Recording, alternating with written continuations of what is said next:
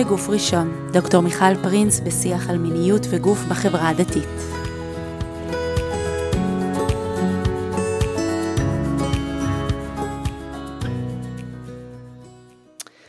ברוכות וברוכים הבאים לפרק נוסף של בגוף ראשון. שלום מוריה. שלום מיכל. היום אנחנו נדבר על אה, שבעה נקיים. אני חייבת לומר שעברנו כברת דרך ארוכה מאוד בשביל להגיע אה, לפרק המאוד מאוד חשוב הזה. בשביל לדבר על זה, אה, הזמנתי אותך לכאן. מוריה טעסן מיכאלי לומדת הלכה בכולל דעה במדרשת לינדנבאום וממקימות המדרשה. Mm-hmm. אמרתי נכון? כן, כן. מה זה המדרשה?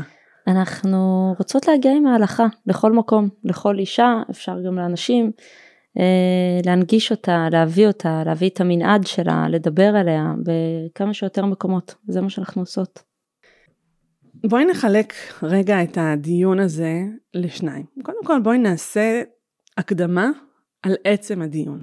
כי uh, פתחתי ואמרתי שלקח המון זמן לשבת ולדבר על זה, ולא סתם, לא סתם. זה אחד הנושאים שבעיניי הכי קשה לדבר עליהם היום במרחב הציבורי. Uh, ואני קצת אפילו נמצאת פה ואנחנו מתחילות לדבר וזה חיל ורעדה. אני יכולה להגיד ממקום מאוד מאוד אישי, זה נושא שעלה לא פעם בעבודה שלי, גם מול זוגות באופן פרטני, בוודאי שבדיונים בתוך אה, הקורסים שלי. ומכל הנושאים שהעליתי אי פעם אה, בחיי המקצועיים, זה הנושא היחיד שקיבלתי עליו תגובה מאוד מאוד זועמת, אה, זאת אומרת ממש התקש... התקשרה אליי מישהי שככה נושאת על כתפיה איזושהי אמירה ציבורית, הלכתית, אני לא יודעת אפילו איך להגדיר את זה, ואני יכולה להגיד אפילו בצורה מאוד עדינה, היא איימה עליי. כן. איימה עליי שזה נושא שלא, שלא מדברים עליו.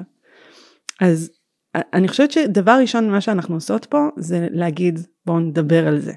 אני, אני כן נגיד, אל תצפו שבסוף הפרק יהיה לכם תשובות ברורות, אבל נראה לי שמי שמאזין קבוע ומאזינה קבועה לפודקאסט כבר יודעים לא לצפות לזה מפה. אבל אני חושבת שעצם הדיון הוא, הוא קריטי. אני חושבת שאין דבר כזה בהלכה או בכלל שאי אפשר לדבר עליו. כי אם אי אפשר לדבר זה אומר שסגרנו את, ה, את הדלת ואין אין פתח, אין בכלל, אין על מה הדיון. אני יכולה לספר לך שכשהייתי בהיריון, בתחילת הריון ממש בחודש הראשון, זה היה לפני ארבע שנים, בכלל לא הרבה זמן, אה, הייתי במצב מזעזע עם בחילות נוראיות ולא אכלתי כלום ולא שתיתי כלום והיה ערב יום כיפור ובדיוק קראתי פסק הלכה של רב מאוד גדול וחשוב שכתב שלנשים בתחילת הריון אין מה לדון. הן חייבות לצום כרגיל, אין מה לדון על שתייה לשיעורים, אין מה לדון על שום דבר. ומה שכאב לי יותר מכל, לאסור זה בסדר, אבל כשהוא כתב אין מה לדון ואין מה לשאול, שם זה שבר אותי. על זה ישבתי ובכיתי עם כל ההורמונים, עם כל הבחילות, עם זה שלא הצלחתי לאכול ולשתות סעודה מפסקת. ועל זה ישבתי ובכיתי ואני הופתעתי ושמחתי לראות לפני שנה שנתיים שאותו רב כתב כבר דברים אחרים לחלוטין ובעיקר כתב שכדאי לשאול וכדאי לברר וכדאי לגשת כי בעיניי אין דבר כזה שאי אפשר לדבר. כן וואי איזה סיפור אני אני יכולה להבין טוב בטח הכל נמחה לך בתוך הבכי הזה אז אז יום כיפור היה בסדר. כן, אבל, אבל באמת אני חושבת שזאת תהיה התמה המרכזית של השיחה שלנו, על השאלה הזאת, על, על עצם השאלה ועצם הדיון. הדיון הזה על שבעה נקיים, אמ, תקני אותי אם אני טועה, הוא, הוא דיון שהוא יחסית אה, חדש. אמ, מה זה חדש? מה, קצת יותר מעשור, אה, מי שפתח אותו לדעתי בעשור הראשון של שנות האלפיים היה דוקטור רוזנק. שזה תמיד נורא מעניין כי, כי אחת הביקורות זה שהוא רופא ולא רב. אה, ודוקטור רוזנק בעצם בא ואמר יש מצבים שבהם יש אה, עקרות הלכתית או אי פריון הלכתי אה, בגלל שמירה על שבעה נקיים. זאת אומרת הביוץ יוצא יותר מוקדם ולכן נשים מפספסות את חלון הפוריות שלהם ולא נכנסות להיריון לא כי יש להם בעיה פיזית אלא בגלל שהן שומרות הלכה. ובעצם הפתרון לזה הוא הרבה פעמים פתרון רפואי, זאת אומרת תיקחי הורמונים שידחו את הביוץ ואז גם תקיימי את ההלכה וגם תיכנסי להיריון והוא יצא נגד זה, הוא בעצם אמר אם יש בעיה הלכתית תפתרו אותה בכלים הלכתיים אה, ולא בכלים רפואיים. עכשיו ממה שאני זוכרת בדיון הזה שהפך לפולמוס עז ואני חושבת כן. ששוב השורשים של השתיקה או ההשתקה של הדיון הזה עוד נטועים שם. זה באמת באמת התעסק סביב הנושא של פריון. אה, ועד היום הרבה מאוד מהדיון ההלכתי סביב שבעה נקיים קשור להאם יש איזושהי בעיה אה, ספציפית ממש של, של פריון. ואז אני חושבת נכון התשובות לזה זה, זה באמת אה, או לקיחת הורמונים או לוודא שהאישה שומרת על ההלכה ממש בסעיפים הנכונים ולא לא לוקח לה זמן להיטהר או אפילו גם ביטול שבעה נקיים. אז זהו אני חושבת שמה שרוזנק עשה אה, זה להביא את זה למרכז הבמה כי להגיד שהדיון התחיל שם ממש לא אני חושבת גם לפני 30 שנה ו-40 שנה כשאישה הגיעה לרב עם בעיה ספציפית לפעמים גם אמר לוותר על שבעה נקיים. זה, וזה לא רק בפריון. אני יודעת, מכירה אישית, הרבה מקרים כאלה, הרבה, אה, זה יכול להיות בזוגיות מעורבת או בכל מיני דברים נקודתיים, שיעור רבנים שאמרו מראש, תוותרו על שבעה נקיים. אני יכולה לספר ב... ב זוגיות, בנו... רגע, זוגיות מעורבת, אה, של דתיים וחילונים. דתייה או להפך, כן. כן, ו, וגם אני חושבת שזה משהו שהוא חוזר על עצמו בהדרכת כלות אה, לחילונים. נכון. נכון? נכון. וגם שמעתי שיש אה, אה, שאלה לאנשי קבע, זאת אומרת שגם שם יש אה, ככה הקלה בעניין הזה. אני, פה אני לא מכירה אישית, אבל אני בטוחה שיש זוגות שמגיעים להדרכה אישית שמגיעים, שמגיעים אל, אל הדמות ההלכתית שאיתה מתייעצים. וזה קיים גם שם. כן. אפשר להגיד בנוגע לפריון שיש דמויות רחבות כתפיים שלא מדברים על, על לקחת הורמונים או אה, להשתמש באמצעים לא אמצעים לפעמים כדי להשיג את זה אלא באמת אומרים שפה ואפשר למצוא לזה הרבה הרבה מקורות אבל שפה המצווה לפעמים זה לוותר על אה, שבעה נקיים. יש לי חברה מקסימה שלא נכנסה להיריון כמה שנים טובות. בן אדם עם סמכות הלכתית מאוד מאוד רחבה אמר לה אני מבקש ממך לוותר על שבעה נקיים זה מה שאני מורה לך לעשות והיא לא הצליחה ממש נפשית היא לא הצליחה לעשות את זה עוד שנה שנתיים. ובסוף כשהייתה בהיריון שאלתי אותה אמרתי לה תגידי היה לך נס או שהצלחת לוותר על זה. אמרה לי היה לי נס שהצלחתי לוותר על זה זה היה הנס שלי. מדהים מדהים את מספרת את זה יש לי צמרמורת. אני חושבת מהמקום של ההבנה של שמירת ההלכה. זאת אומרת, אני חושבת שאנחנו הרבה מאוד שנים לומדים שצריך לעשות משהו מסוים, אבל ההלכה אומרת בתוך הצריך לעשות את הדברים, יש מרחב פעולה. אה, נכון. כמו שאת אומרת, צריך לצום ביום כיפור, אבל במצבים מסוימים אסור. זאת אומרת, ההלכה מורה לנו לא, לא לשמור אה, את, את, את הצום. נכון. נכון, זה מגיע בהרבה מקומות, בצדדים רפואיים, בצדדים נפשיים, זה...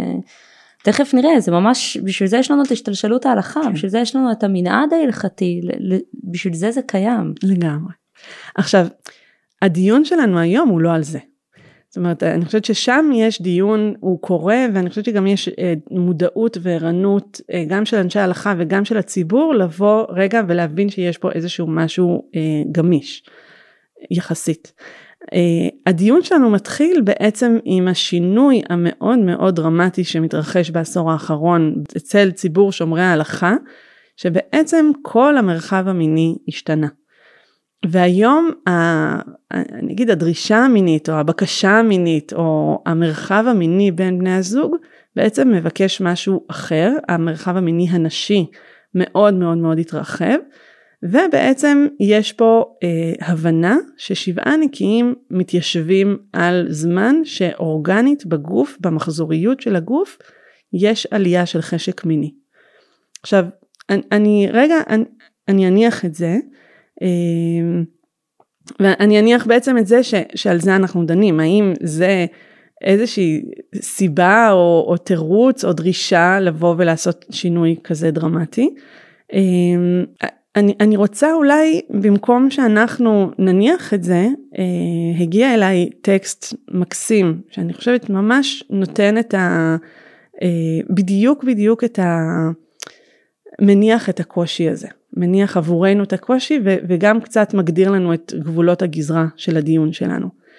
אז שלום צופיה, אני אשמח שאת תקריאי לנו, צופיה וינדי שיושבת איתנו תמיד, כולכם כבר מכירים אותה, אה, השותפה שלי לפרויקט הזה של בגוף ראשון. עונתה. כשהייתי באולפנה אמרו לי לא פעם, את לא מבינה מה עובר בראש שלו. מתחשק לי פעם אחת לספר למישהו מה עובר בראש שלי. או יותר נכון, איך מה שעובר בראש שלי קשור למה שקורה בגוף שלי. ניסית פעם להדליק מדורה בחורף? זה אפשרי, אך כרוך בלא מעט מאמץ ותסכול. ניסית פעם להדליק מדורה בקיץ? גפרור אחד ויש לנו בעירה. מן הסתם, העונה משחקת תפקיד. בגוף שלי מתחלפות העונות לאורך החודש, זה אומר שישנם ימי קיץ שבהם החשק המיני מתעורר ללא קושי, וישנם ימי חורף שבהם אני צריכה לעבוד קשה מאוד כדי להדליק את הבעירה. אז מה לעשות שעונת הקיץ שלי מתרחשת בכל חודש מחדש בשבוע השבעה נקיים. בשבוע הזה אני מסתכלת עליו מרחוק וחושבת, הוא נראה טוב היום, החולצה מחמיאה לו, איך מתחשק לי להיות איתו. שבוע לאחר מכן בעונת החורף אני מסתכלת עליו מרחוק וחושבת, מוזר שהכתם על החולצה שלו לא ירד, אני חייבת לקנות מסיר כתמים אחר. בצעירותי הרגשתי אשמה על המשיכה שאני מרגישה בשבעה נקיים, חשבתי שאני מרדנית, שאני רוצה דווקא מתי שאסור. עם השנים הבנתי שהרצון והחשק הזה מקורו בתהליכים הורמונליים בגוף שלי, שמבחינה פיזיולוגית גוף האישה הולך ומתעורר מסיום ימי המחזור ועד לביוץ. וכשהביוץ אצלי מתרחש יום לפני המקווה ומקסימום יום למחרת, את כל החשק שאני חווה אני נאלצת לחנוק פנימה. באותם ימים אני מרגישה שאני מתפוצצת מבפנים, אני יושבת לעבוד ולא מצליחה להתרכז כי אני חושבת עליו ופשוט משתגעת. חולת אהבה אני, אבל זה שבעה נקיים, אי אפשר, אני מחויבת להלכה ואסור. נקודה. ואז כשמותר, הגוף שלי כבר לא שם, אני מתאמצת מנטלית ופיזית להתעורר, אבל זה כמו להדליק מדורה בחורף, היא נדלקת לאט ונכבדת מהר מכל דבר קטן, ואני איתו, אבל נזכרת פתאום במטלות שלא סיימתי בעבודה. זה כמו לעשות בחינה אחרי לילה ללא שינה. אפשר להתאמץ ולהתרכז, אבל פיזיולוגית הריכוז לא בא בקלות, ואז יש תסכולים והאשמה עצמית, למה אני לא מצליחה? זה לא עונתה, זה עונתו. העונה שלי היא בשבעה נקיים. לפעמים אני תוהה לעצמי כמה טוב זה היה עושה לנו בזוגיות אם יכולנו להיות ביחד בימים שבהם הגוף שלי מתעורר באופן טבעי. אני חושבת גם כמה טוב היה לו, כמה הוא היה מרגיש אהוב ורצוי, ואני חושבת כמה טוב היה יכול להיות לי, אם יכולתי לקבל מענה שמותאם לקצב של הגוף שלי. אז את מי להאשים? טוב, נו זה ברור, את בנות ישראל שקיבלו על עצמן. מאחורי הציניות הזו שלי מסתתר כעס. כעס על זה שחודש אחר חודש, שנה אחר שנה, במשך עשרים שנה, עשרים שנה, אני חווה את התסכול הזה. ההלכה מאלצת אותי ללכת כנגד הטבע הגופני שלי, הטבע הזה שהשם ברא אותי איתו.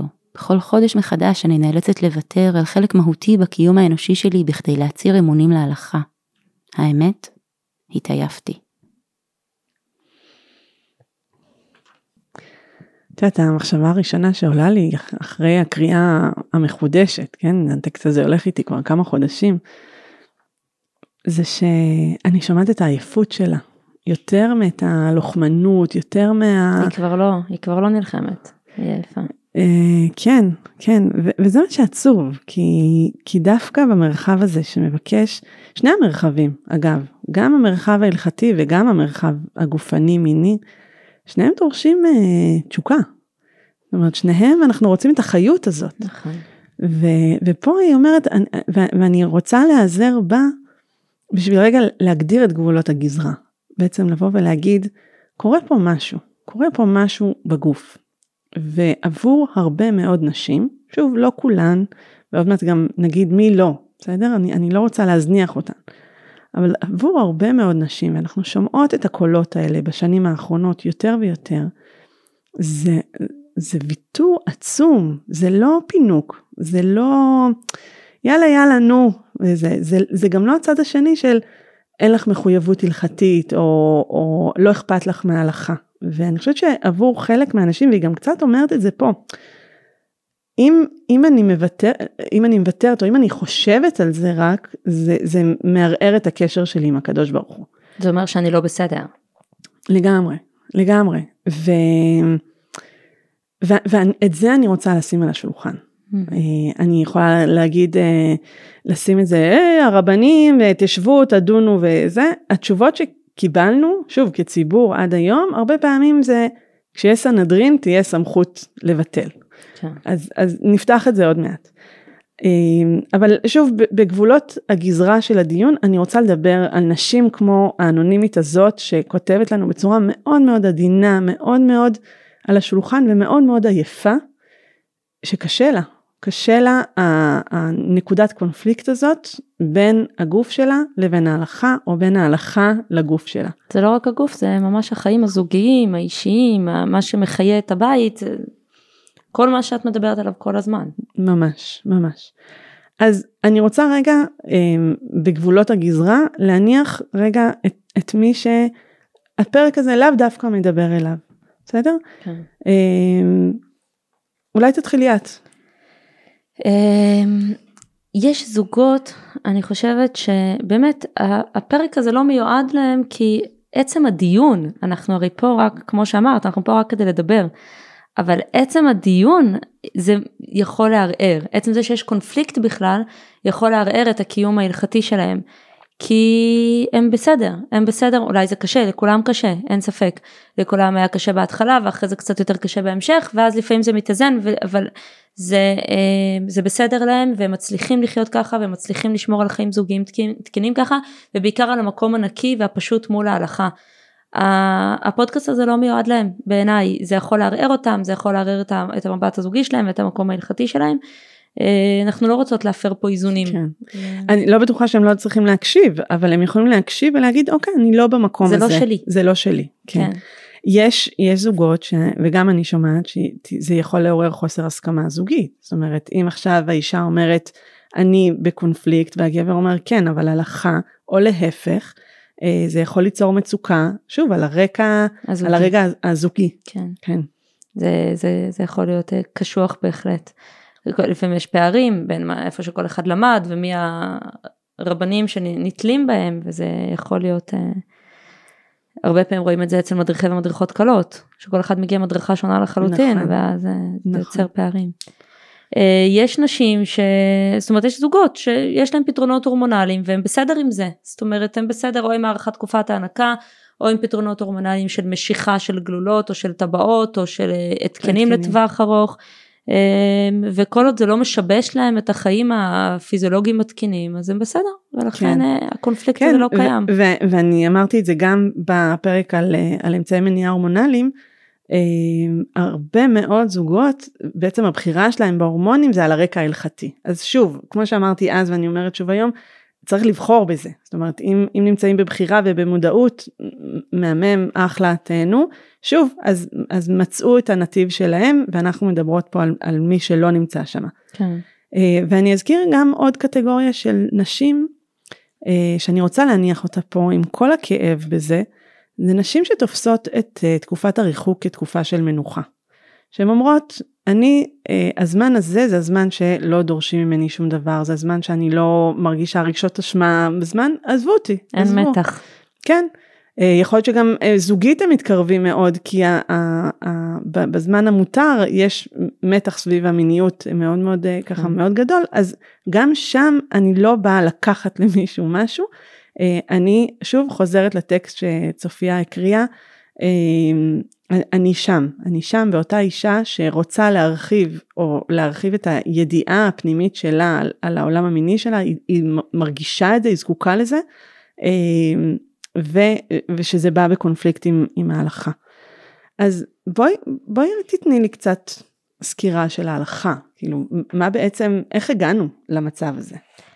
אמ, קודם כל אני אקדים ואומר, כי עכשיו זה זמן ההקדמה שלי, אמ, עולם ההלכה הוא מבחינתי השפה שלי, הוא המקום שאותו אני חיה, זה לא משהו שחיצוני לי, שאני בודקת מדי פעם הוא מתאים לי או לא, אלא אני חיה ונושמת את, ה, את הסינרגיה הזאת כל הזמן. אה, כשיש התנגשויות, כמו שאת מציגה עכשיו, הן מתנגשות בתוכי, לא מבחוץ לי. ולכן אני גם אה, אתאמץ לפתרון, כי זה משהו שהוא, ההלכה היא, היא, היא, היא מה שאני חיה, היא מה שבאמת, אה, שם אני נמצאת.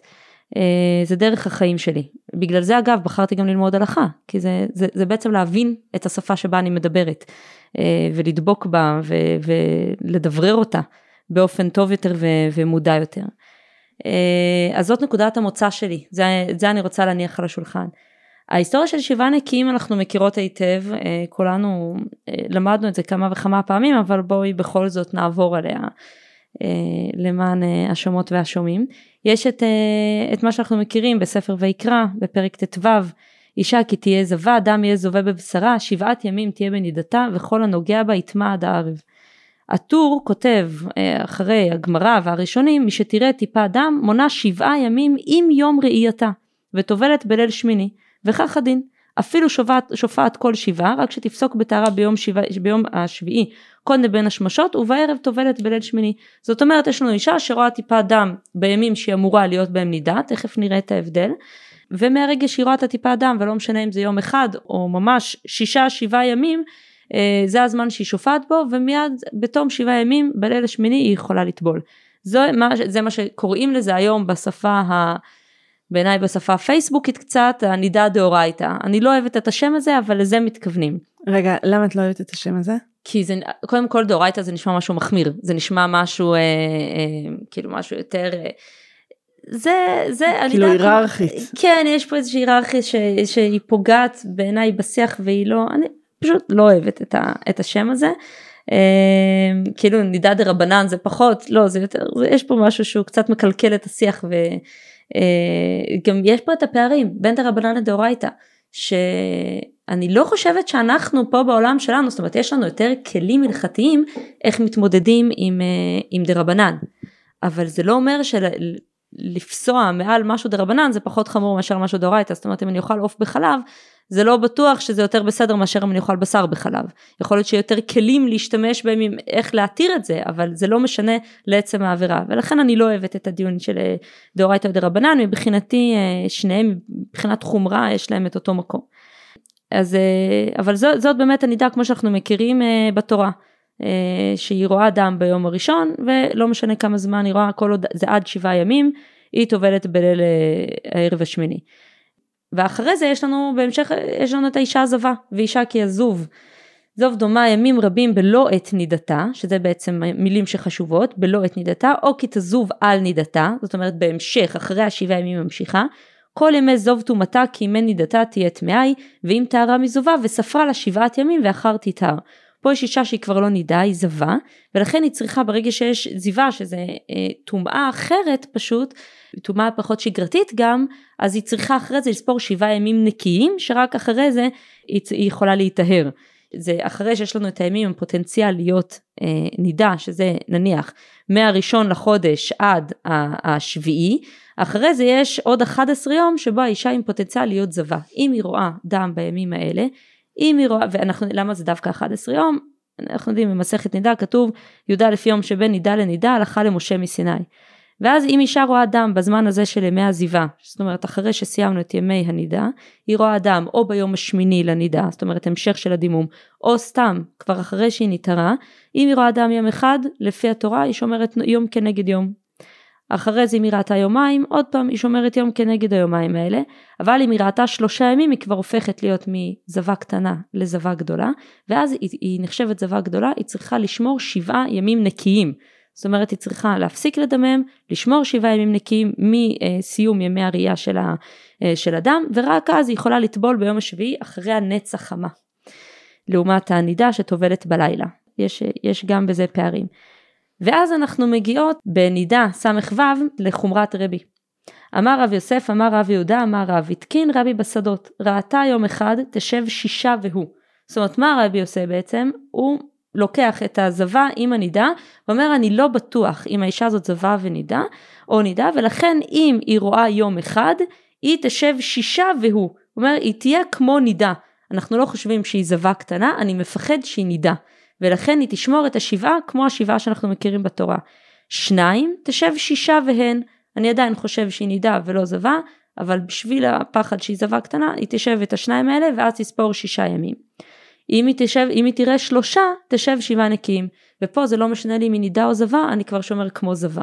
אם עד עכשיו החומרה הייתה לשמור כמו נידה, עכשיו החומרה היא לשמור כמו זבה. תשב שבעה נקיים. וזה אה, קצת הוצאנו שם רע לחומרת רבי זרע, כי רבי היה הראשון. זאת אומרת, מה שרבי זרע יוסיף, זה עוד יום אחד לכל הסיפור הזה. זה שאם אישה, סתם העללנו סתם עליו. העללנו עליו, ועל בנות ישראל בכלל, הוצאנו את שמן רע כל השנים, זה כבר חומרת רבי, למה הוא החמיר את זה, למה זה רבי בשדות, האם הוא החמיר את זה על נשים שנמצאות בכפרים, או שלא יודעים אה, אה, אה, מה, מה ההבדל בין המראות של הדמים, האם דם הוא טהור, יש כל מיני סיבות למה החומרה הזאת הגיעה, אבל בגדול החומרה המקורית היא של אה, אה, רבי בשדות. אה, ואז אז אחרי מה שרבי אומר, רבי זרע אומר רגע אני, אני רוצה להחמיר עוד יותר. בנות ישראל החמירו על עצמן שאפילו רואות טיפת דם כחרדל יושבות עליה שבעה נקיים. הוא כבר לא אומר אם רואות יום אחד שתשב שישה והוא, אלא כל טיפת דם עכשיו שאישה רואה שתשב עליו שבעה נקיים. ואז אנחנו גם רואים את זה בשולחן ערוך אחרי ראשונים כמובן, ואפילו לא ראתה אלא טיפת דם כחרדל יושבת עליו שבעה נקיים. זה התוספת של החומרה של רבי זרע על חומרת רבי שמגיעה על מה שכתוב לנו בתורה. זה, זה מרגיש שהוא קצת עושה סדר, במקום שתסתבכו, אנחנו רוצים להקל עליכם. אה, בשביל... להקל שלא תסתבכו, לא כן, שתשמעו לא, פחות. לגמרי, כן. להקל עליכם, בשביל שלא תתחילו עם כל המספרים, זה, זה באמת מאוד מורכב למי שלא חי חיים אה, של אוריינות. נכון, וזה בעיקר זה, זה בעיקר זה של איך נספור את הימים ואיך אה, אה, זה קצת גם בעיניי אנחנו לא סומכים מספיק על אנשים שיספרו את זה כמו שצריך, אה, אבל יש פה גם באמת מקום של בואו נעשה סדר, בואו כן. נעשה את זה קל ופשוט ו, אה, וזה הופך להיות גם הלכה פסוקה, זה מה שמעניין. אה, במסכת ברכות אנחנו רואים בלי קשר, ממש בלי קשר לדיון על נידה, אה, תנו רבנן אין עומדים להתפלל לא מתוך דין ולא מתוך דבר הלכה אלא מתוך הלכה פסוקה זאת אומרת שכשבן אדם בא להתפלל שיעשה את זה מתוך דעה נקייה שלא יהיה לו משהו שמעיב עליו עכשיו שלא יהיה איזה דיון הלכתי שעכשיו יפגע בכוונה שלו לתפילה ואיך ידע מהלכה פסוקה אמר אביי כי עד רבי זרע דאמר רבי זרע בנות ישראל החמירו על עצמן שאפילו רואות דם טיפת דם כחרדל יושבות עליה שבעה נקיים חכמים מביאים לנו את הדוגמה הזאת בתור משהו שאין לערער עליו אין לדון אין בכלל אין פה שאלה זאת הלכה פסוקה זאת אחת משלוש הדוגמאות למה זה הלכה פסוקה מבחינת חכמים. אה, ואנחנו רואות שגם אה, רוב הראשונים, הרשב"א, זרוע, הרמב"ן, אה, מתייחסים לחומרה הזאת כהלכה פסוקה ש... שאין לערער עליה בכלל. אחרי כל ההשתלשלות הזאת, אחרי כל הסיפור הזה של, של מה שכתוב בתורה ומה שפסק רבי ורבי זרע, זה הופך להיות הלכה פסוקה. אז זה מעניין, כי בעצם את אומרת, יש פה השתלשלות מאוד ארוכה, כאילו קרה פה, יש פה איזשהו תהליך, אבל מישהו בא בסוף וסוגר את, ה... סוגר את הגולל. נכון. כאילו, עזבו, לא, נכון. על זה לא השואלים. אבל מצד שני, כשאומרים לנו על זה לא שואלים וכן מביאים לנו את הגלגול, זה כן אומר שיש לנו פה כלי, כלי הלכתי. אני מאמינה בסמכותם ובחוכמתם של חכמים על מה שהכניסו לגמרא ועל מה שבחרו להביא אלינו, לא סתם מביאים אלינו את הגלגול הזה. את אומרת, עזבו רגע את התוכן, בואו נדבר על המתודה. כן, יש פה מתודה שהיא מאוד מאוד חשובה, ש, של התפתחות היסטורית של הלכה, שלא מופיעה לנו בכל דבר. ופה ממש אנחנו יכולות לראות בעיניים את מה שקרה, מהתורה ועד, אה, ועד ההלכה פסוקה. אה, אני חושבת שזה לא סתם.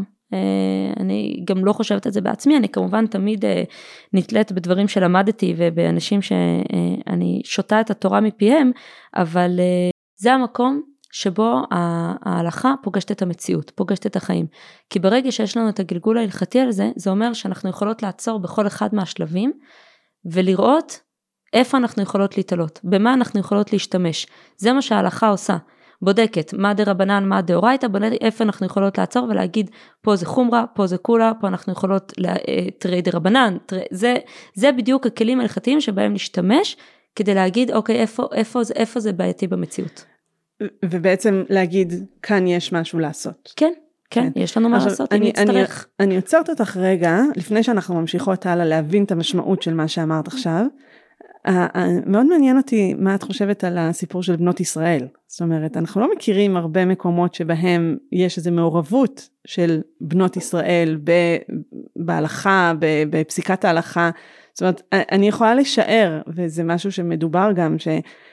שאולי עבור בנות ישראל זה גם היה דרך אמצעי מניעה, זאת אומרת זה היה דרך להימנע מהיריון, הם הבינו את המנגנון והן יודעות שככל שהן מעריכות אז השערה. לא, זה מעניין, כן. זה מעניין, זה יכול להיות, זאת אומרת אם זה קרוב לביוץ אז בכלל,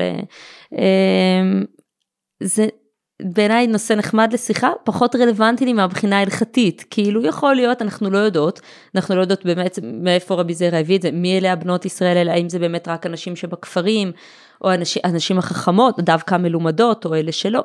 זה מעניין, אני לא יודעת. מאוד מעניין, מאוד מעניין כי באמת אחת, ה, אני, אגיד, אני אגיד בעדינות, כן, הביקורות או הקשיים שלנו להתמודד עם ההלכה זה שאנחנו אומרים הם ישבו בבית המדרש ופסקו על הגוף הנשי.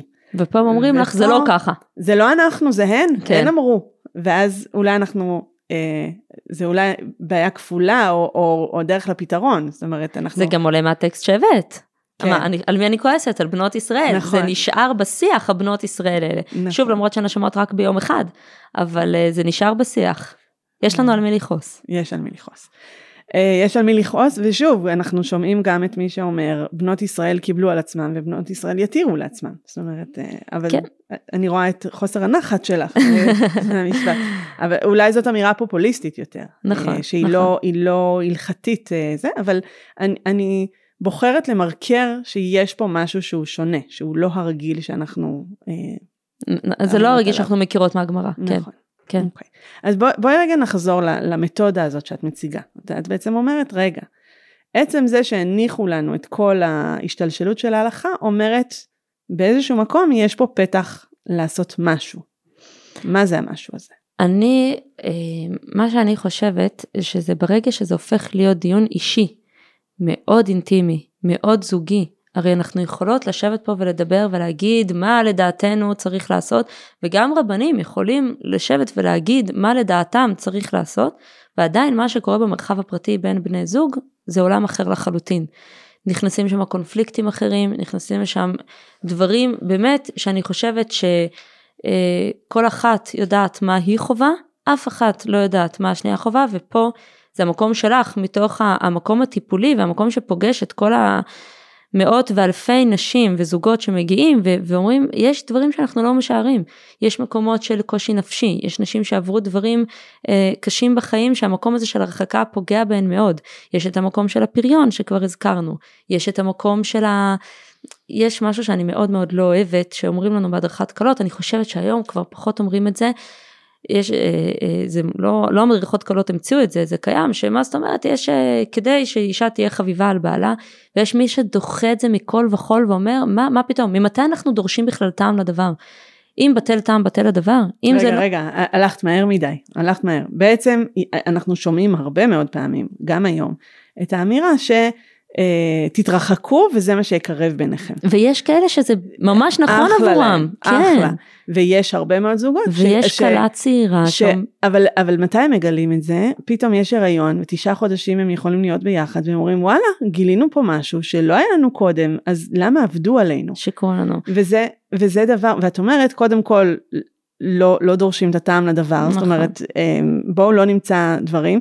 אני חייבת להגיד שמי שאמרה את זה מאוד יפה זה בפרק שלי עם הבת שלי נועה, שאומרת זה מה שאנחנו שומעים ב, על, על שמירת נגיעה, כן? כאילו ת, ת, תשמרו נגיעה בשביל אה, שכשתגיעו למגע אז יהיה נהדר. ו, ולא תמיד זה עובד, לא תמיד זה עובד וגם לא תמיד זה מחזיק, זאת אומרת זה לא הסיבה ש, שאפשר לתלות. ואז זה סתם מאכיל בדברים אחרים. כן, אז, אז את, את בעצם אומרת, יש פה... יש ויש פה... גם כלה צעירה בתוך השנה הראשונה לנישואים שעומדת ואומרת, לא רק שזה לא עושה לי טוב, זה מחריב לי את הזוגיות, זה מרחיק אותנו, אז משהו בנו לא בסדר. אז לכן אני אומרת, המקום הזה של ה... וגם אני אוסיף פה, אני חושבת שאחד הדברים שהכי שמעתי במהלך השנות, ה... שנות ההקשבה לזוגות, זה החוסר בהורמוניה, ב, בהרמוניה. זאת אומרת המעברים האלה, נשים שאומרות אני הולכת לטבול אבל לוקח לי שלושה ארבעה ימים עד שאני בכלל מתרגלת לזה שאנחנו מותרים, לזה שהמגע הוא, הוא, הוא נוכח שם. היה אסור עד עכשיו להתקרב. כן. ופתאום אני חוזרת מהמקווה ומה, כאילו זה, כן. כן.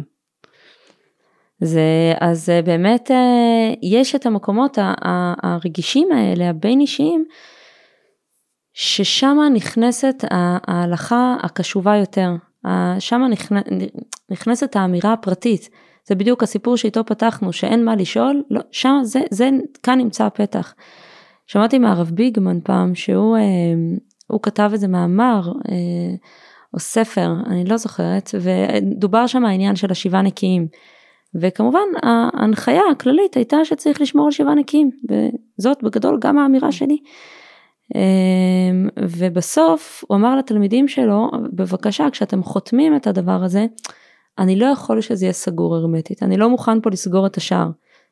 תכתבו את המספר טלפון שלי, וכתבו שם את המספר טלפון שלו לעוד בירורים, זאת אומרת, סיימתם לקרוא ואתם מרגישים שמשהו נשאר אה, לא פתור, אה, אז תתקשרו, ובעצם מאותו הרגע הוא הפך להיות כתובת ומומחה כמעט מספר אחד לענייני אה, נידה ושיבה נקיים וכל המשמעויות הזוגיות, אה, גם לאנשי קבע וגם לפריון וגם לשאר דברים שנכנסים לתוך זוגיות, באמת בגלל הפתח הזה. והתחילו להגיע אליו עוד ועוד ועוד ועוד מקרים ופשוט הוא הפך להיות אה, אה, כן, אחד מהגורמים הדוברים בנושא. את אומרת הוא, הוא כתב את זה עוד לפני שהוא הפך להיות המומחה היום. זה היום... מה שגרם לו להיות כן, המומחה, כן. הפתח הזה שהוא השאיר. כי פה נכנס השיח האישי. יש משהו מאוד מאוד מעניין, דיברת קודם על סנהדרין, אה, בדרשות הר"ן, בדרוש י"א, הוא כותב בנוגע לשופטים ושוטרים תיתן לך בכל שעריך ושפטו את העם משפט צדק, הוא אומר שיש פה אה, היררכיה, יש את השופטים שהם צריכים לשפוט את מה, במה שקורה, אנחנו יודעים מה מותר ומה אסור, את באה לשופט, היה ככה, השכן שלי עשה ככה, אני הקמתי גדר ככה, מה הדין, מה דין התורה, והם בעצם אה, בקיאים אה, בדיני התורה ובהלכה ובאיך אה, איך צריך להתנהל לאורח חיים ההלכתי. ואז אומר אז למה צריך מלך? מלך בא איפה שאין לנו, הרי בעצם כאילו הוא מסתכל על מצוות המלך, אומר אם יש לנו את ההלכה אז למה אני צריך מלך? אנחנו יודעים מה צריך לעשות, אפשר לחיות ככה חיים שלמים לאור מה שצריך.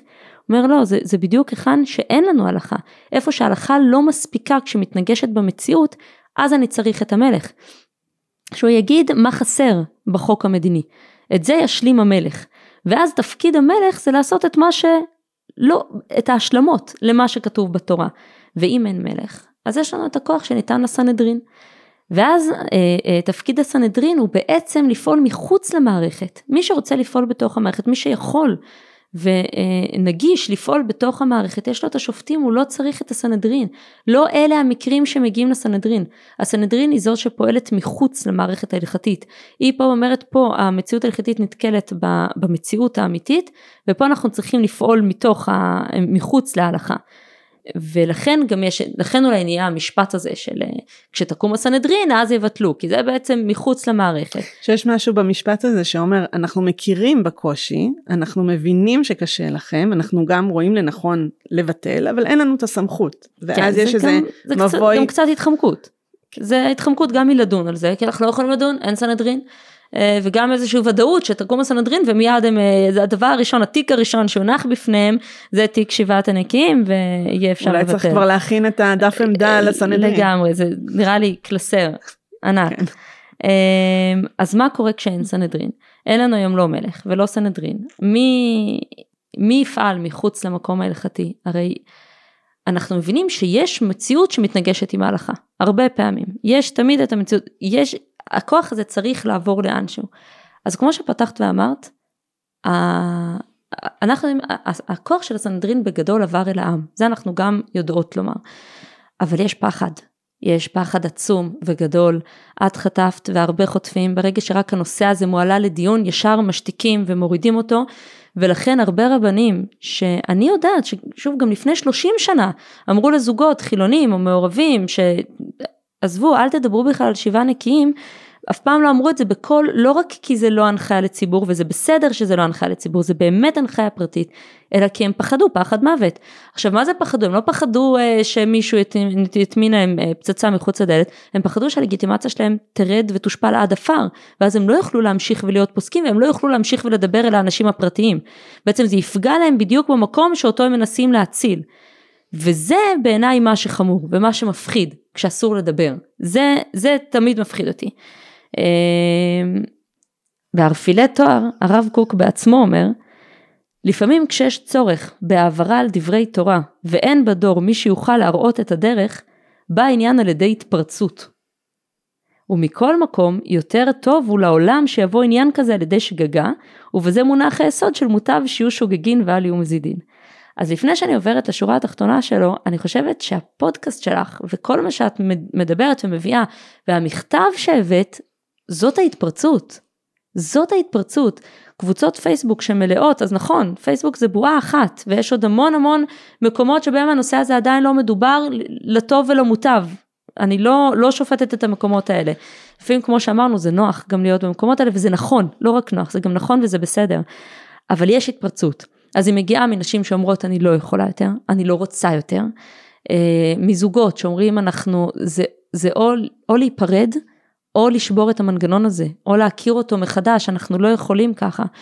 והיית... או, או לעזוב את המרחב ההלכתי. כן, זאת אומרת, כן. להניח לו, או, או להרחיב, להניח את המרחב ההלכתי בתחום הזה. זאת אומרת, וזה אני פוגשת המון המון המון, זאת אומרת, וה, ואנחנו כבר לא יכולים להתעלם מזה. אה, לא כי אני באה כמחזירה בתשובה, אלא אני באה ואומרת, העם, אמרת, הכוח של העם, הוא בוחר אחרת.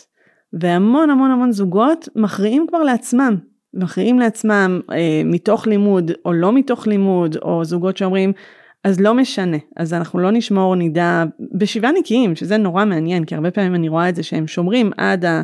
עד היום עד השביעי, היום השביעי, ובלי טבילה, או עם טבילה, או, אבל, אבל הם פשוט, כאילו זה מרחב שהוא, ו, ואני חייבת לומר, זה לא משהו שהוא שייך לעולם הדתי הליברלי, או, ה, או על הרצף, או הלייטי, ממש ממש לא, דווקא שם אני רואה הרבה פעמים הרבה יותר אה, התאחזות, כן, דווקא בהלכות נידה ולעומת הלכות אחרות, אני רואה את זה המון במרחב החרדי. באמת? כן, כן.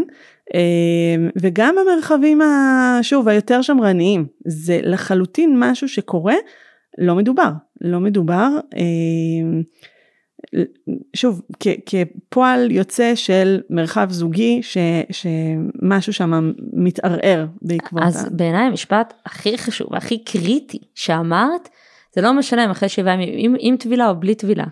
פה בעצם מונח הדבר העצום שאנחנו מפספסים. כשאומרים לא ואין על מה לדבר אז זה באמת יהיה בלי טבילה ואז כן זה עבירה דאורייתא אין התרחקנו לחלוטין ממה שהתורה אמרה אם זה יהיה עם טבילה אז אז זה כבר נראה אחרת. אמ, אני רוצה רגע לחזור אחורה לדבר בעצם על, על באמת על השיח ההלכתי ש, אמ, שנתקל בקשיים האלה אנחנו לא, כמובן, לא הראשונות שפותחות את זה. אמנם הרבה מפחדים לדבר על זה, אבל יש מי שדיבר על זה, ויש מי שמדבר על זה, וזה כבר שנים. זה לא, כמו שאת אומרת, לא בליברלים, זה מונח כבר שנים. אני יכולה להביא לדוגמה את ה... את האור יצחק, האור יצחק זה הרב יצחק עבאדי, הוא היה פוסק מאוד חשוב בארצות הברית בשנות החמישים, והוא כתב שו"ת מעניין בעניין דם הבתולים, על זה שזוגות בעצם נאסרים אחרי דם בתולים, בעצם זה ממש ממש אה, זה קצת מוזר כי אם זה דם מכה אז למה להסר מזה אבל זה איזושהי גזירה שחכמים גזרו להסר מדם בתולים ואז הוא בא ואומר רגע אז יש פה זוגות שעד עכשיו לא יכלו לעשות כלום ואז הם אה, היו ביחד ואז הם בעצם נאסרו עוד פעם והם עוד פעם לא יכולים לעשות כלום והוא מנסה להתמודד עם הפער הזה. הוא לא מנסה להתמודד איתו מתוך מקום של אה, אה, זה איום ונורא ו- ו- ואין מה לעשות וזאת ההלכה אלא הוא אומר אני, אני רואה את האנשים אני שומע את מה שמגיע אליי, אתם לא שומעים. הוא אומר, אני יודע שאתם הולכים לצעוק עליי על הדבר הזה, אני יודע שיש בזה מן החידוש, ואני יודע שהולכים ליפול עליי ככל הנראה, אה, אבל אני חייב להגיד את זה. כי אני חייב להגיד את זה כי אנשים מגיעים למקומות האלה ואז בעצם, וזה מה שהכי חשוב, אומר ואז הם בעצם מפספסים את כל ההלכה. הוא אומר ככה, ודאי שיש יחידים שיראת השם על פניהם ואינם נכשלים חס ושלום בשום דבר, כמו שאמרנו, יש כאלה שזה לא מיועד להם, הדיון הזה. והנה חז"ל אמרו, כיוון שעבר אדם עבירה ושנה בה, נעשית לו כהיתר, ואם חס ושלום ייכשלו כבר מיד לאחר החתונה, ויקלו בייסורים, מי ישמור עליהם לאחר מכאן? ואנוכי כיובל שנים עומד ומשמש על העדה, ויודע ומעיד על כל הדברים הנ"ל, מרוב אנשים שכך עלתה להם, ויפה השתיקה. אומר, אני רואה את האנשים, האנשים האלה מגיעים ליום אחרי החתונה, הם אמורים להיות אסורים, ואז הם בעצם, הם לא, הם לא, הם, הם עוברים פה עבירה, והם מדלגים על הגזרה הזאת של חז"ל, ומתוך שזה נעשה להם כהרגל אומרים טוב אם עברנו גם על זה אז, אז מאותו רגע כל החיים ההלכתיים בנוגע לשמירה על נידה נהיים קלים בעיניהם. אומר אם אתם לא רוצים שיעברו על כל ההלכה אם אתם לא רוצים לפספס את כל ההלכה את כל השמירת הלכה אה, אז, אז, אז תקלו איפה שאפשר אז אל תחמירו במשהו שהוא, שהוא גזרה וגם אלו שאינם נכשלים בנגיעה מכל מקום נכשלים בהוצאת זרע לבטלה ביודעים ובלא יודעים וכל זה נגרם להם מפני אריכות זמן האיסור. וודאי שכל אימיו בהרהור קאי וגם נופל מתוך זה בעצבות שנכשל בכל איסורים אלה. וחז"ל ביבמות אמרו השרוי בלא אישה השרוי בלא שמחה בלא טובה בלא תורה בלא ברכה בלא שלום ועוד. והנה נהפך עליו המזל וגם לאחר החתונה הוא שרוי בלא שמחה ובלא טובה זאת אומרת, יש איזה פה... איזה משפט מדהים. אמירה מקסימה, באמת, הוא, הוא כותב כל כך יפה, ולא מדובר ברב אה, מרבני בית הלל, שיגידו לך שבאמת, בן אדם פוסק ואומר, אני רואה מה קורה, ומה שקורה זה שאנשים או נכשלים, או נכשלים בזוגיות. עכשיו הוא לא אומר את זה על שמירת שבע הנקיים, הוא אומר את זה ספציפית באופן מאוד מאוד נקודתי על דם בתולים, אבל צריך לשים את זה במרכז השולחן ולהגיד זה שיקול זה שיקול הלכתי, המקום של הנפילה ההלכתית זה שיקול, המקום של העצבות, של הקושי, של, ה, של, ה, של האתגר הזוגי הוא חייב להיות שיקול. וזה בעיניי, אה, זה חייב להיות על השולחן כשדנים בנושאים האלה של שבעה נקיים. גם מה שהרב קוק אומר, גם מה שהר"ן אומר וגם מה שהרב עבדי אומר על העניין של, ה, של איפה, כשזה מגיע מלמטה אז מה, אז מה אנחנו עושים. מדהים, אין לי מילים. עכשיו זה נורא מעניין כי אנחנו מגיעות כמעט לסוף הפרק ולא לא אמרת אוקיי מותר או אסור אנחנו, אנחנו לא שם בכלל נכון. אבל את אומרת בעצם לכו לשאול יש את מי לשאול ולכו ויש על, על, על בסיס מה לשאול. כן אני חושבת שהאמירה הכי חשובה היא יש מה לשאול ולכו לשאול ושכל זוג ממש כל זוג ששומע אותנו יישב וידבר על זה ויגיד בואו נחשוב איפה זה נתקל בנו, אנחנו בסדר עם זה, זה פוגע בנו, זה הורס אותנו, זה פוגע לנו בפוריות, או זה פוגע לנו בזוגיות, או זה פוגע לנו במיניות, בואו נדבר על זה. יכול להיות שזוגות יגידו זה פוגע אבל אנחנו בוחרים להיות בתחום הלכתחילה של התורה, וזה מדהים. ויש זוגות שיגידו אנחנו רוצים לשאול מישהו אחר, ויש את מי לשאול, תמיד יש את מי לשאול. אני יכולה להגיד שמבחינתי, בעיניי, בעיניים ההלכתיות שלי, מה שהייתי אומרת לזוגות כאלה, קודם כל, זה בואו ננסה לראות איך אנחנו כן בתחום של הלכתחילה.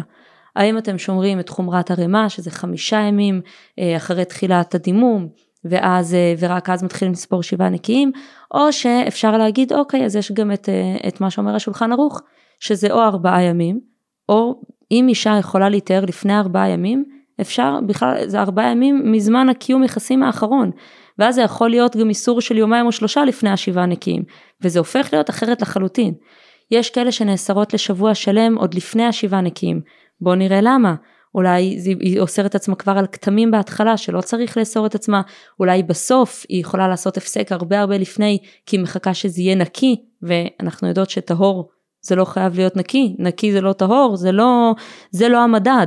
יכול להיות שהיא יכולה לעשות הפסק גם יומיים לפני מה שהיא עושה בדרך כלל, ושוב אנחנו מצמצמות ומצמצמות את ימי האיסור. זה מה ש... מפה הייתי מתחילה. אגב זה גם מה שמתחילים מבעיות פוריות, בואו נצמצם. לפעמים אפשר לטבול, ראינו את ההבדל שיש, שאישה זבת עובדת בבוקר ואישה נדעת עובדת בערב, ובמה שאנחנו עושות היום זה בעצם החמרה של כל המקרים, לקחנו גם את הזבה וגם את הטובלת בערב. יכול להיות שאפשר לטבול בבוקר ולצמצם גם כאן את זמן האיסור ואת זמן הריחוק.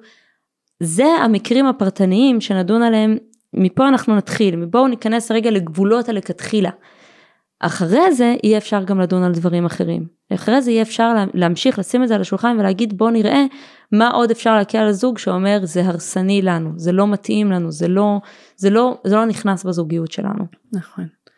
ונוסיף שם עוד משפט שבמידה וזוג החליט עצמאית או בעזרת אה, פוסק אה, או פוסקת, אה, אז חשוב מאוד לדעת את ההלכה של הוויתור על שבעה נקיים. נכון, אני חושבת שפה זה, זה קריטי. יש כאלה שלא מוכנים בכלל לדבר על זה, אם אישה מגיעה להם עם שאלה, היא אומרת אני לא שומרת שבעה נקיים, ויש פה שאלה ש... ו... אבל שם, שם נמצאת ההלכה הכי קריטית. פה אנחנו יכולים להיכשל באיסור דאורייתא. יש נשים שלא יודעות שאם חלילה אחרי הפלה זה כבר נחשב זבה לכל דבר ועניין. זה לא את נידתה, ולכן היא חייבת לשמור שבעה ימים נקיים. יש פה הרבה, אה, אה, הרבה דברים שהם כבר ממש משיקים לגבול הדאורייתא, ולכן חשוב שתהיה סמכות הלכתית. שתדע לייעץ ולהגיד מה נכון ומה לא נכון, ואם יש סמכות הלכתית שלא מוכנה לדון על זה, אז פשוט למצוא מישהו או מישהי אחרת. כן, שזה, שזה חשוב בעיניי. זאת אומרת, כן. ו- ולכן אנחנו גם פה, זאת אומרת, מעצם הדיון, הוא לא בא לערער על ההלכה, אלא להביא לקיום. להביא לקיום ההלכה. כן. כן. אז אולי נשאר עם השאלה האחרונה שרובצת uh, ככה בינינו, זה את מי שואלים? תראי, אנחנו לא נספק כאן שמות ומספרי טלפון, בוודאי לא באופן ציבורי, באופן פרטי, תמיד, תמיד, תמיד אפשר לפנות אליי, אה, אל חברותיי שמתעסקות עם זה, אל הרבה כתובות אה, שקיימות כבר. הפוסקים שחשופים לזה, כמו שנתתי את הדוגמה לרב ביגן של מספר טלפון שלו פתוח לציבור, הם מתעסקים בזה ללא מורא. הם האנשים ש, שנתקלים והם יודעים אה, לא לפחד ולהניח את הדברים ולשאול את השאלות הנכונות וזה גם פוסקים וגם פוסקות ש, שנמצאים במציאות ב, בעולם הקיים לא, ב, לא בדיבורים הרחוקים אה, בדרך כלל לא בעולם הישיבות המרוחק אלא במציאות מי שיודע לעסוק בזה, אה, אה, תפנו אליו. זאת אומרת, ואם אתם מרגישים שזה לא הכתובת הנכונה, תחפשו ותמצאו מישהו אחר, ש, שפשוט זה, זה, תחום, זה אחד מתחומי העיסוק שלו, שהוא לא כמו, מפחד לדבר על זה. כמו, כמו רופא מומחה בעצם. כן, זאת אומרת, כן. גם אם יש לי את הרופא משפחה הרגיל שלי, אני צריכה לחפש את הרופא המומחה. זה תחום מומחיות לה... ספציפי. כן. וכמו ו... שסייגת בהתחלה, שזה מקובל על שני בני הזוג. שזה נכון. כתפיים נכון. מספיק רחבות כדי שזה מקובל על שני בני הזוג. לפעמים זה כתפיים רחבות וסתם זה לא מקובל על שני בני הזוג, כי נכון. אמרו עליו משהו, או כי בישיבה שלו הוציאו את הספרים שלו מהזה, אבל, אבל צריך שזה יהיה מקובל ועדיין שזו תהיה הכתובת הנכונה, שתרגישו שיש שיחה זוגית, שיש שיחה שמנכיחה אתכם, לא שמראש אומרת אין מה לשאול. ברגע שיש שיחה תדעו שהגעתם לכתובת הנכונה. מוריה, תודה רבה רבה. תודה לך. תודה על כל, ה... כל המהלך שעשית פה.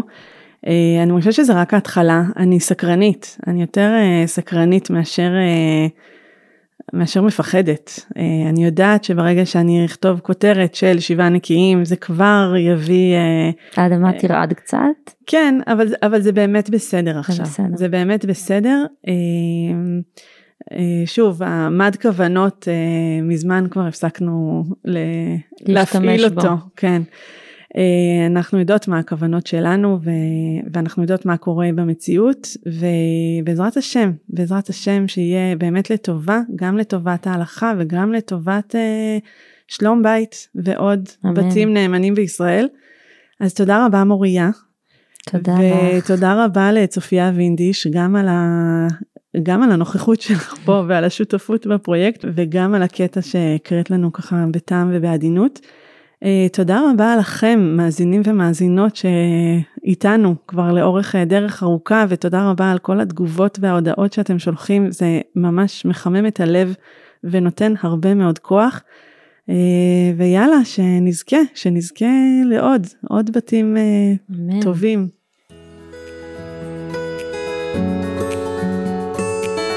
בגוף ראשון, דוקטור מיכל פרינס בשיח על מיניות וגוף בחברה הדתית.